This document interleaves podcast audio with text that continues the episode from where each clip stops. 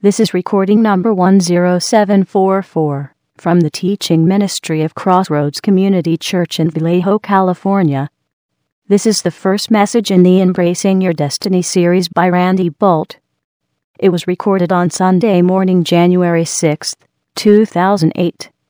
This message is titled Face Your Future.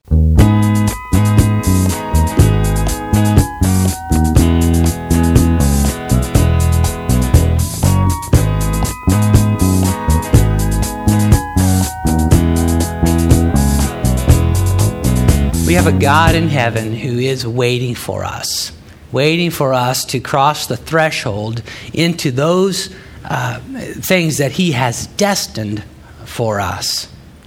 Um, we're going to be reading over the next uh, several weeks from the book of Joshua about a people who actually crossed that threshold and discovered what it's like to actually live in that place where God's uh, promises, where his desires are being fulfilled in our lives. The people of Israel had been slaves for 400 years in Egypt.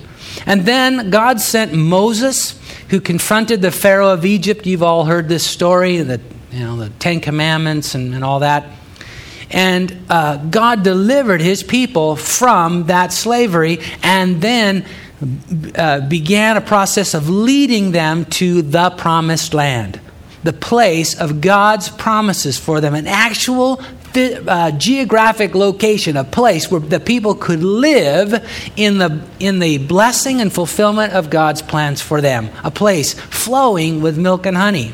Now, the people of Israel had some trouble along the way, trouble with themselves. They kept wanting to go back to Egypt, quit, kept um, finding themselves in a, incapable of trusting God.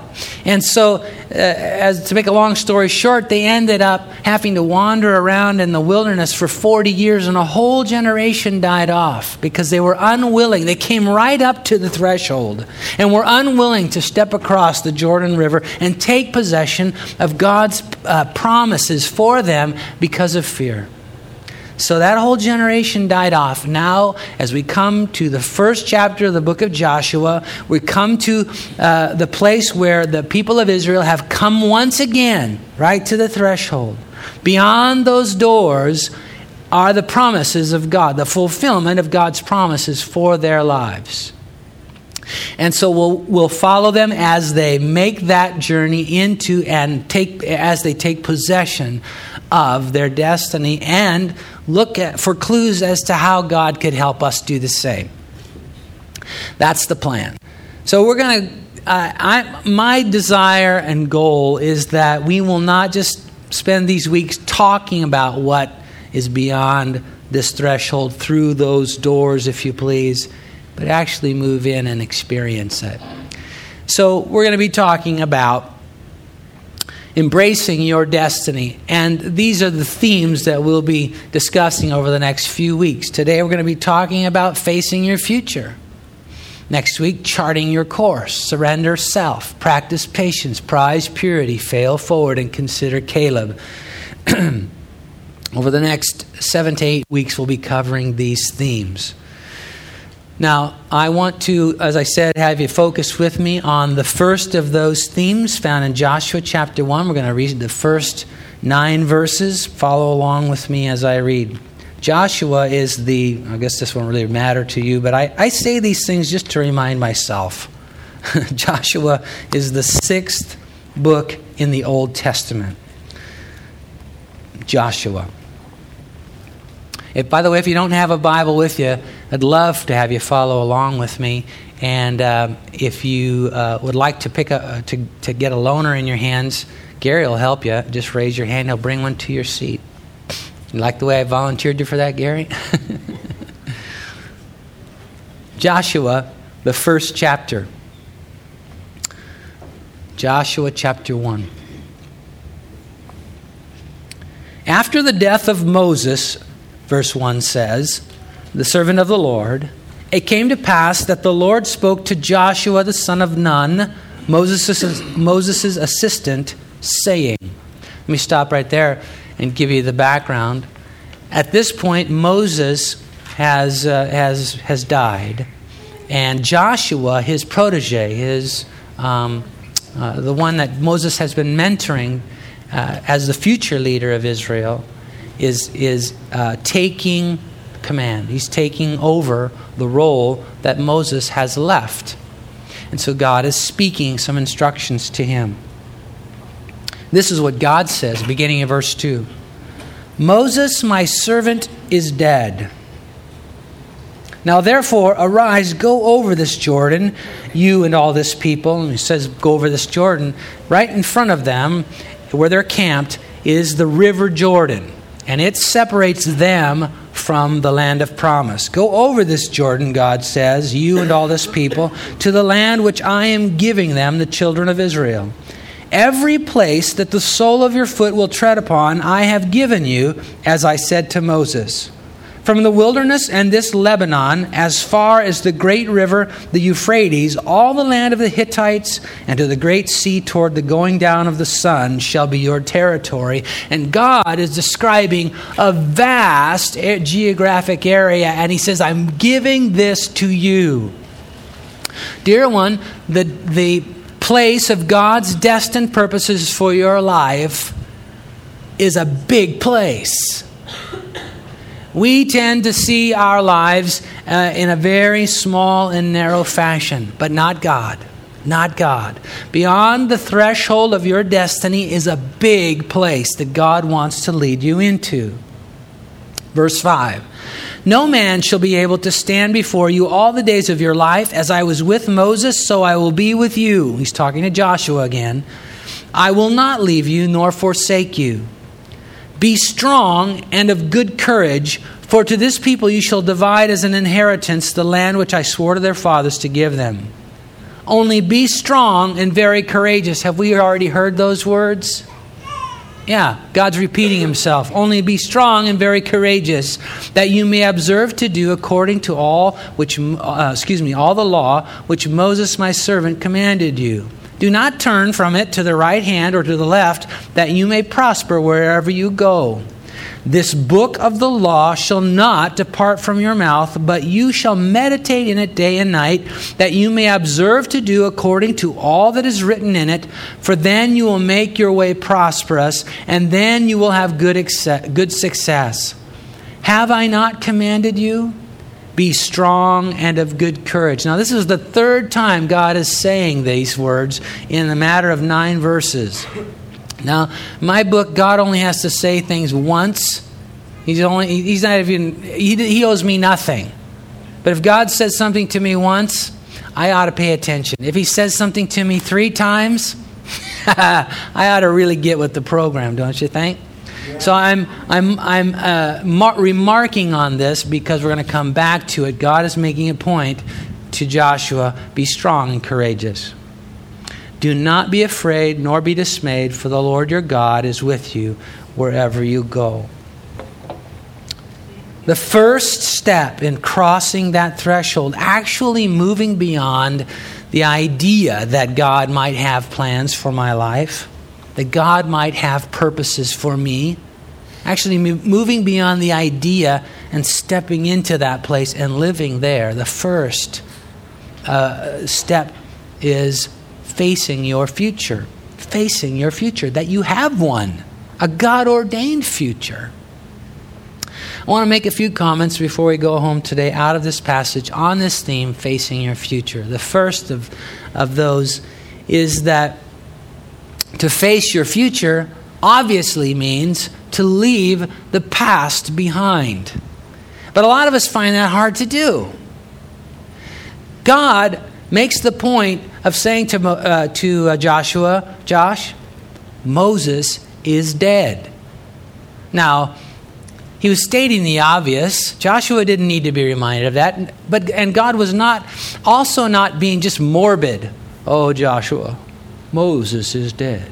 No, God is reminding Joshua of a very important truth that we never move forward to take possession of our future if we're clinging to the past. Josh, Moses is dead. It's time to move on. It's time to move on. There's a couple of things about that I want to draw to your attention. First is that you cannot sustain past successes. A lot of us spend our whole lives, something good happens along the way in our lives, and we spend the rest of our lives in that stuck in that place, trying to keep that thing going. Maybe you, maybe you, uh, uh, you know, letter in your sport in high school, and for the rest of your life, you're trying to relive the glory of those days. I know guys who do that. And nothing, the, their whole life um, uh, uh, is kind of missed because they're still trying to preserve that, you know, moment of glory. Can't be done. You know, uh, Jesus went up on a mount, the Bible tells us, took with him Peter, James, and John. And get this on this mount, Jesus revealed himself. He was revealed in his eternal, something of his eternal glory. Don't, don't uh, uh, ask me to explain it, I cannot. But it says that his garments was, were as white as snow, he, or wool. His. Uh, he shone with a brightness, something of what Jesus is like in eternity, and his eternal realm was manifest there on those mount. And Peter, James, and John got to see it. And Peter, he, he's thinking, nothing can be better than this. This is the apex. This is the height of my life. Nothing will ever surpass the glory of this experience. So, what comes out of his mouth is, let's preserve this moment by making a tent here and we'll all just stay here. Right? Of course, that was silly and futile. Jesus had work for them to do.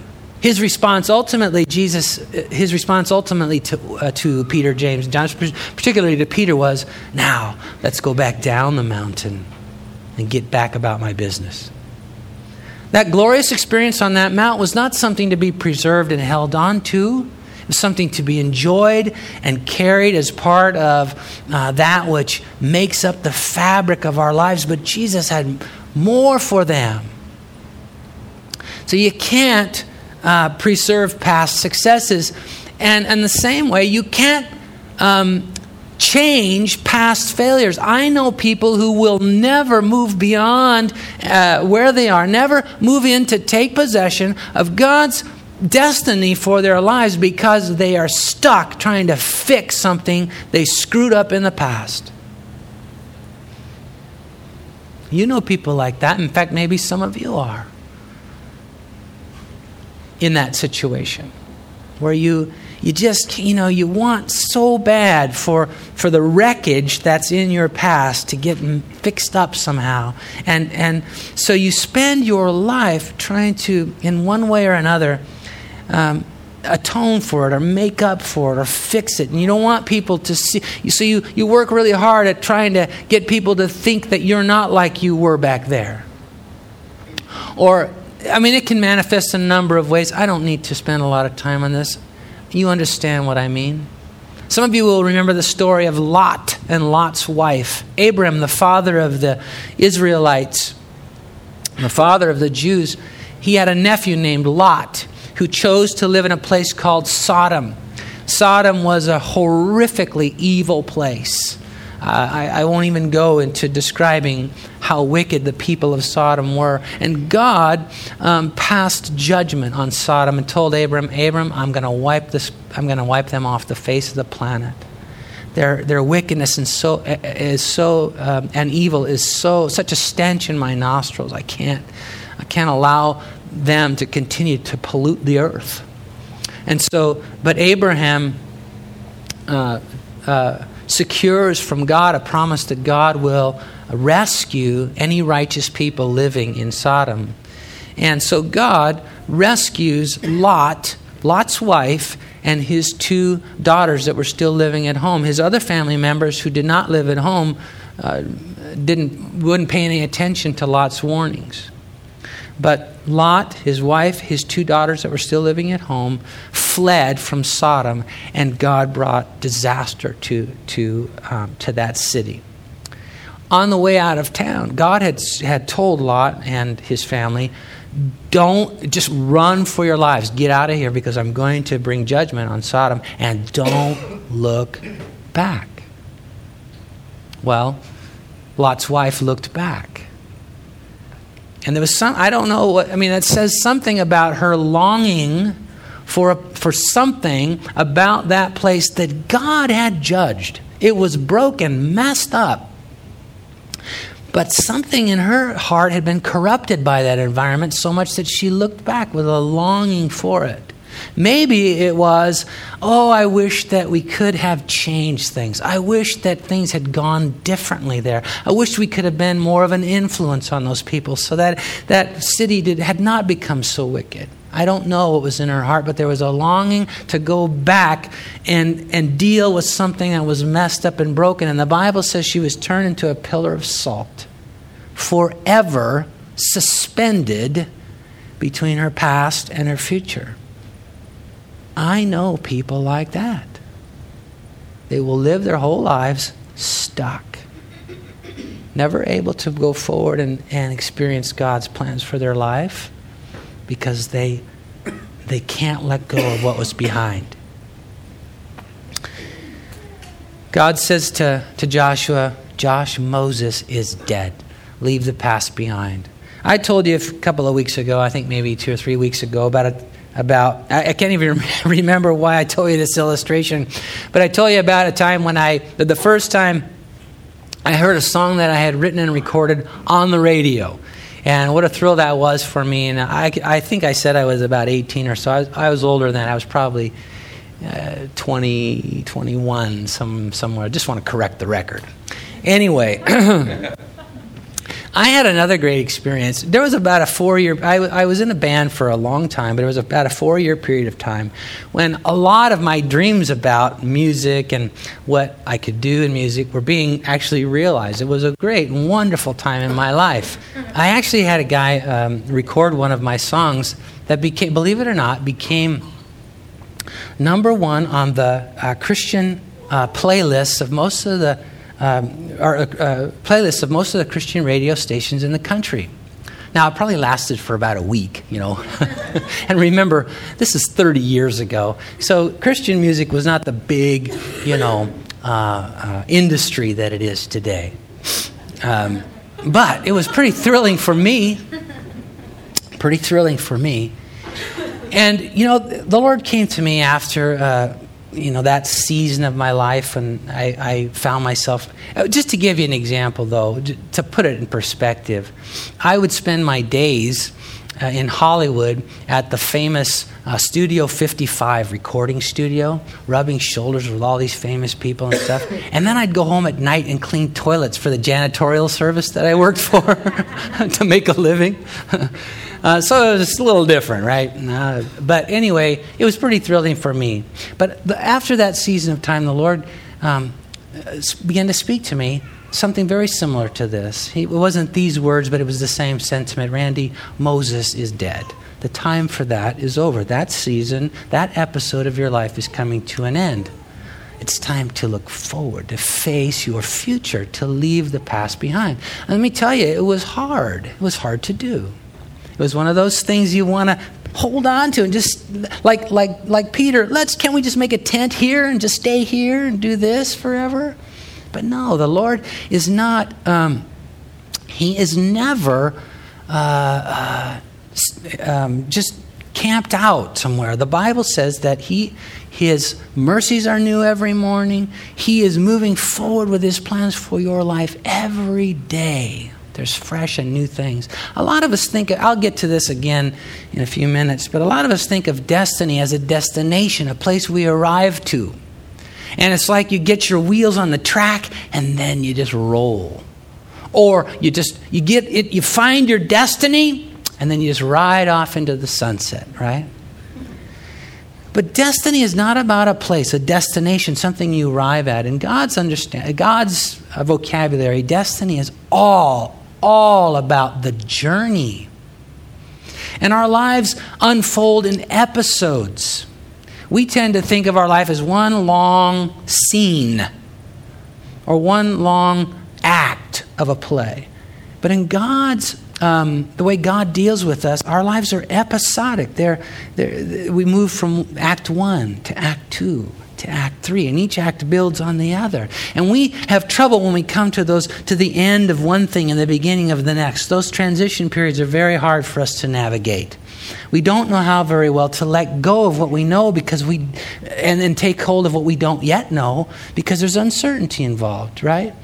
But but the the beauty, the wonder, the glory of God's outworking of our of death, His plans and purposes for our life is that we do make these transitions and joyfully discover that what we left behind was good. Uh, in most cases, it was good. But what He has for us next is even better, more rich, more fulfilling.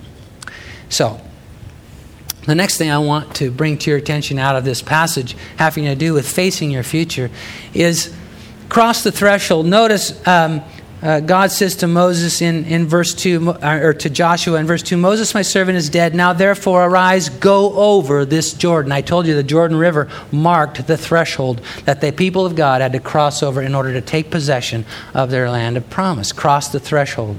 Now, talking about this, it's not a crossing a threshold is not something that's easy to define. It's very subjective and different for every person, but you know when you do it. You know when you step forward across that line, when you lean into, into a new season, when you, pat, when you let go of what's behind and embrace something that is a little bit scary, a little bit uncertain, and yet you feel like God is in it. That crossing the threshold is always required in order to face your future. Um, it will require a moment of decision, a choice that you make. It isn't going to just happen, dear one. God is looking for those who are willing to say, I will follow it involves a choice, a decision.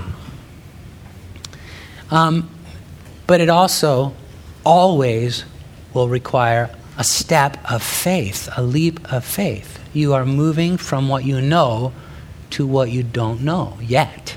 But God knows. God knows. So we trust Him. We trust Him.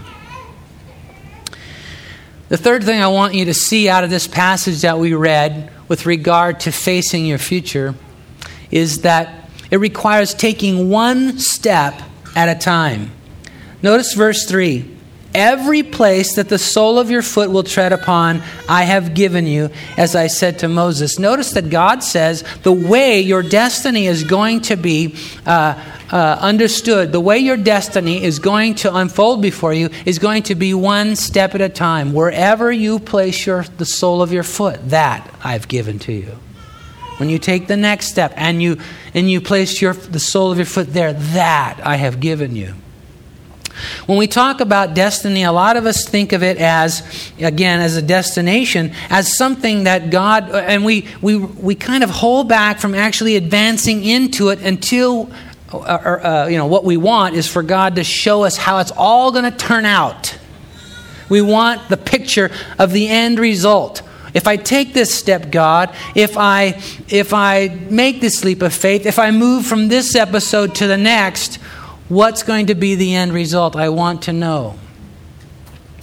But that's not the way God works with us. And it's not because God is torturing us. It's not that God is trying to make it hard for us. It's that we have no frame of reference to deal with the, um, the eternal things of God. And were He to explain to us that it's not about a destination, but it's about the route we're going to take to get there, the journey to get there, that, that is the, it, what comprises my will for you, we wouldn't grasp it. And so all God is asking of us is that we just put one foot in front of the other. All right. I believe, Lord, this episode is ending in my life and that you want me to leave this behind and embrace the next aspect of your destiny for my life. So here I go. And I think it requires this step. And when you get there, you find that God meets you there and that, yeah, this is, this is something God is up to with me. And then you just take the next step that he, he beckons you toward. And then the one after that. And then the one after that. We don't need to know five steps ahead. We don't need to know the end result. All we need to do is follow Him one step at a time because it develops and builds relationship with Him, a relationship of trust, faith, all of those things that are the only things that really matter in terms of our relationship with God. Finally, the thing that I want um, to talk about with regard to taking one step at a time is what I've been saying all along is that destiny in God's perspective is not a destination, but it's a journey. Oh, actually, I forgot. I have one more thing. I have another point I want to make about taking one step at a time and that is that every footfall reveals more of God's grace. But I've already kind of mapped that out for you. Every time we take a step in obedience to the Lord, we discover He's already been there before us and given it to us, and then the next and the next after that. Now let's see if I can get on to my next, my last and final point. This takes us back to what I was remarking about in that uh, those first nine verses of Joshua chapter 1 where God says three times to Joshua be strong and courageous. Now God was not uh, you know saying this just because he had nothing else to say. There was a point to it at least two. And the first point I think that God was making to Joshua is Josh you will be opposed. And dear one, every time you, you make a decision to trust God and to move uh, into that place of His plans and purposes for your life, you will encounter opposition. Why? Because there is someone who um, uh, doesn't want you to know anything of God's goodness in your life. You are a threat to Him. That person is Satan, the devil. You, uh, you uh, represent more than you'll ever know a very scary threat to him. Anytime you put your faith in Christ, another aspect of the kingdom he's trying to develop crumbles. And so when God says to Joshua, Joshua, be strong and courageous, is because he means it. Josh, there's going to be opposition. It's not going to just happen, you know, overnight. When you step forward to be to follow me into your future, uh,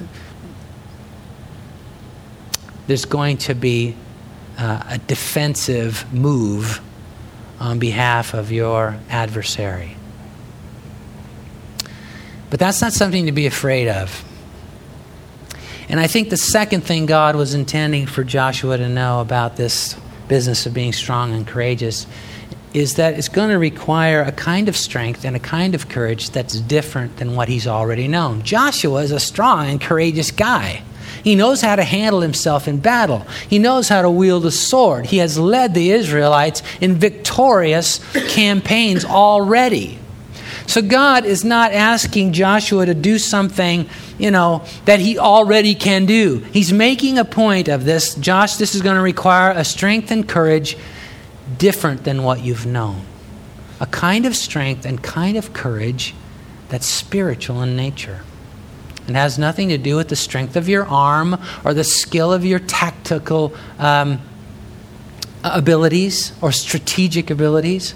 It has everything to do with uh, learning how to trust in me, to look to me, to listen to me, to rest in me, to find your place in me, and draw upon my strength. And let me give you the courage to press through when, um, when opposition comes. Now, these four things about facing your future, I think were not just true for, I mean, clearly, um, I think it's not just true, was not just true for Joshua and the children of Israel, but for us as well.